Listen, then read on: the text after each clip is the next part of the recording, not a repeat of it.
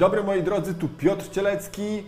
Dzisiaj kilka słów i kilka, mam nadzieję, cennych wskazówek na temat masochistów, czyli kim są, jak ich rozpoznać, jak z nimi postępować i co zrobić w sytuacji, kiedy sam u siebie odkryjesz, że mniej lub bardziej, ale rozpoznajesz w sobie takiego masochistę.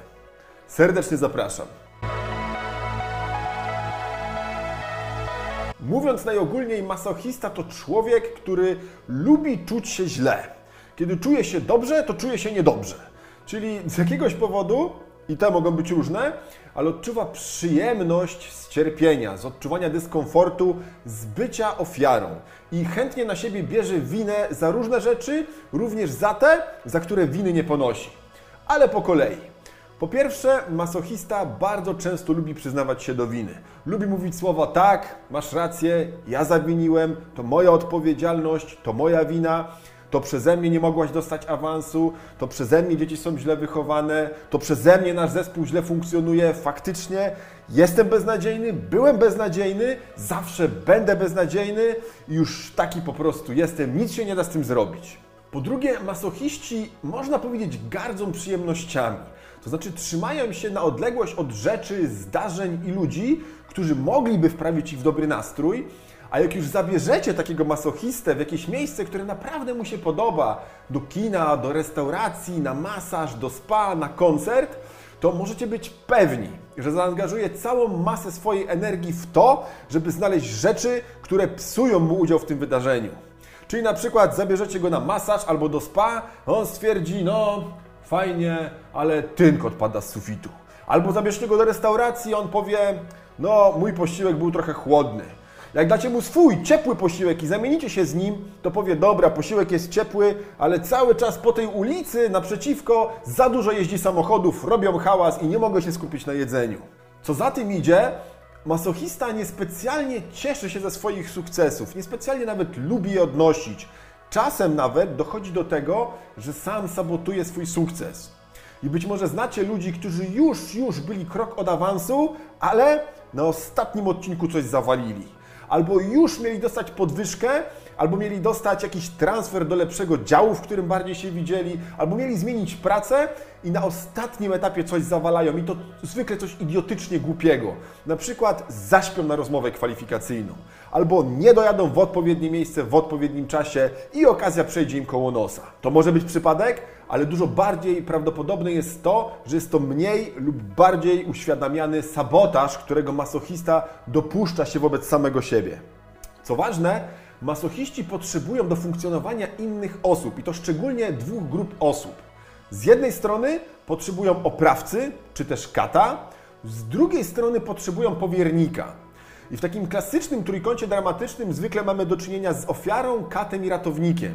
W przypadku masochisty kat zostaje, ofiara masochista zostaje, natomiast ratownik zwykle zmienia się w powiernika, bo masochiście nie chodzi o to, żeby był ratowany. Nie chodzi o to, żeby ktoś wyciągnął do niego pomocną dłoń i pomógł mu raz na zawsze uporać się z jakimś problemem. Nie. Masochista wytworzył w sobie tożsamość, która opiera się na tym, że on ciągle musi być nieszczęśliwy, więc gdyby został uratowany od swojego oprawcy, nagle zostałby na lodzie, z niczym, zostałby na pustyni, w której nie wiedziałby jak się poruszać. Dlatego nie chce być od niego uratowany, ale bardzo chętnie będzie miał ludzi, którym opowie o tym, jak jest nieszczęśliwy i jak jest przy tym wszystkim dzielny, jak sobie z tym świetnie daje radę. I oprawcą może być zły szef, mogą być niewyrozumiali, źli klienci, może być dominujący mąż albo żona, mogą być niewdzięczne dzieci, zła teściowa, sąsiad, który się na nas uwziął. Wybierajcie.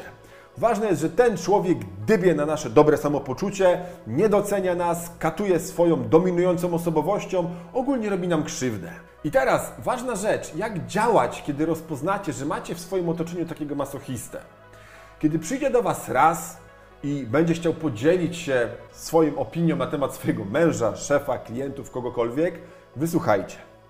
Kiedy przyjdzie drugi raz, wysłuchajcie ale kiedy przyjdzie trzeci raz i zacznie opowiadać Wam dokładnie o tym samym problemie, o którym powiedział Wam już dwukrotnie, to po prostu zadajcie mu albo jej konkretne pytanie.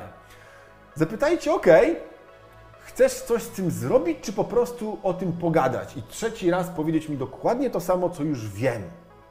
I wtedy zobaczycie, co Wam odpowie. Bo jeśli faktycznie przychodzi do Was po pomoc, to możecie zdecydować, czy chcecie mu jej udzielić. Możecie powiedzieć, ok, dobra, to powiedz, czego potrzebujesz? Potrzebujesz mojej rady, żebym powiedział Ci, jaki jest mój punkt widzenia na sprawę, a może potrzebujesz mojej pomocy, wsparcia? Powiedz, co mogę w tej chwili zrobić, żeby Ci pomóc.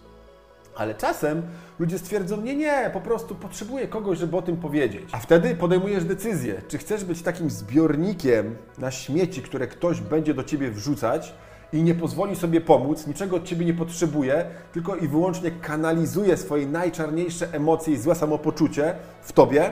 Zastanów się, czy chcesz być w tej roli, bo jeśli tak, ok, może też masz w sobie żyłkę masochizmu, a może wcale nie chcesz. To wtedy również cena dla ciebie informacja, może pora odejść albo przynajmniej rozluźnić relacje, które łączą cię z tym człowiekiem. I kolejne pytanie, co zrobić, kiedy sam w sobie odnajdujesz taką nutkę masochizmu? Kiedy niektóre z zachowań, o których opowiedziałem, y, zauważasz u siebie. Otóż pamiętaj, że z punktu widzenia ewolucji nasza pamięć powstała tylko i wyłącznie w jednym celu. Nie po to, żebyśmy biczowali się za to, co zrobiliśmy w przeszłości. Nie po to, żebyśmy wypominali samym sobie, jak źle czy nieodpowiedzialnie się zachowaliśmy. Nie po to, żebyśmy pamiętali, jak inni ludzie zachowali się wobec nas. Nasza pamięć ma służyć tylko i wyłącznie jednemu celowi. Mamy ją po to, żeby w przyszłości nie popełniać tych samych idiotycznych błędów, które popełniliśmy w przeszłości. Więc jeśli odnajdujesz w swojej pamięci jakieś zdarzenia z przeszłości, które nie dają Ci spokoju, to zadaj sobie kilka podstawowych pytań. Po pierwsze, w jakim stopniu odpowiadam za wygenerowanie tej sytuacji?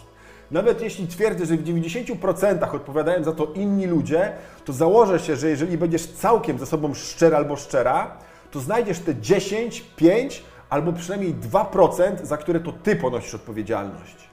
I to jest uczenie się.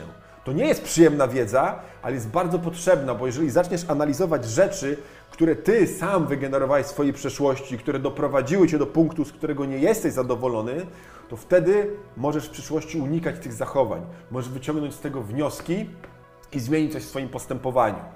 Więc zapytaj sam siebie, czego dowiedziałem się o sobie na podstawie tych doświadczeń. Czego dowiedziałem się o świecie i o ludziach?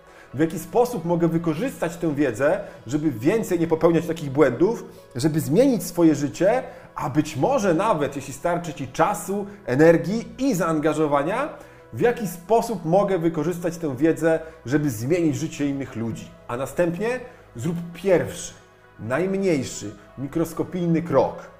Nie chodzi o to, żebyś z dnia na dzień przewrócił swoje życie do góry nogami, bo prawdopodobnie jest to nawet niemożliwe, ale założę się, że coś możesz zrobić, bo jakkolwiek prawdą jest, że nie możesz wszystkiego, to założę się, że możesz więcej niż robisz w tej chwili.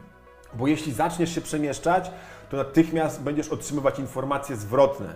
Będziesz otrzymywał feedback mówiący Ci, czy idziesz w dobrym kierunku, czy zbliżasz się do celu, czy w ogóle poszedłeś gdzie indziej, a może Twój cel już nie jest atrakcyjny i chcesz wybrać nowy. Super! Ale ta wiedza, te informacje przyjdą dopiero, kiedy znajdziesz się w podróży. Więc zrób pierwszy krok, przestań mieszkać w przeszłości i zastanów się, jaki plan może rozpocząć Twoją piękną podróż w przyszłość. Do czego serdecznie Cię zachęcam e, i zapraszam na kolejne filmy, które już niebawem pojawią się na moim kanale. Wielkie dzięki za uwagę i do zobaczenia.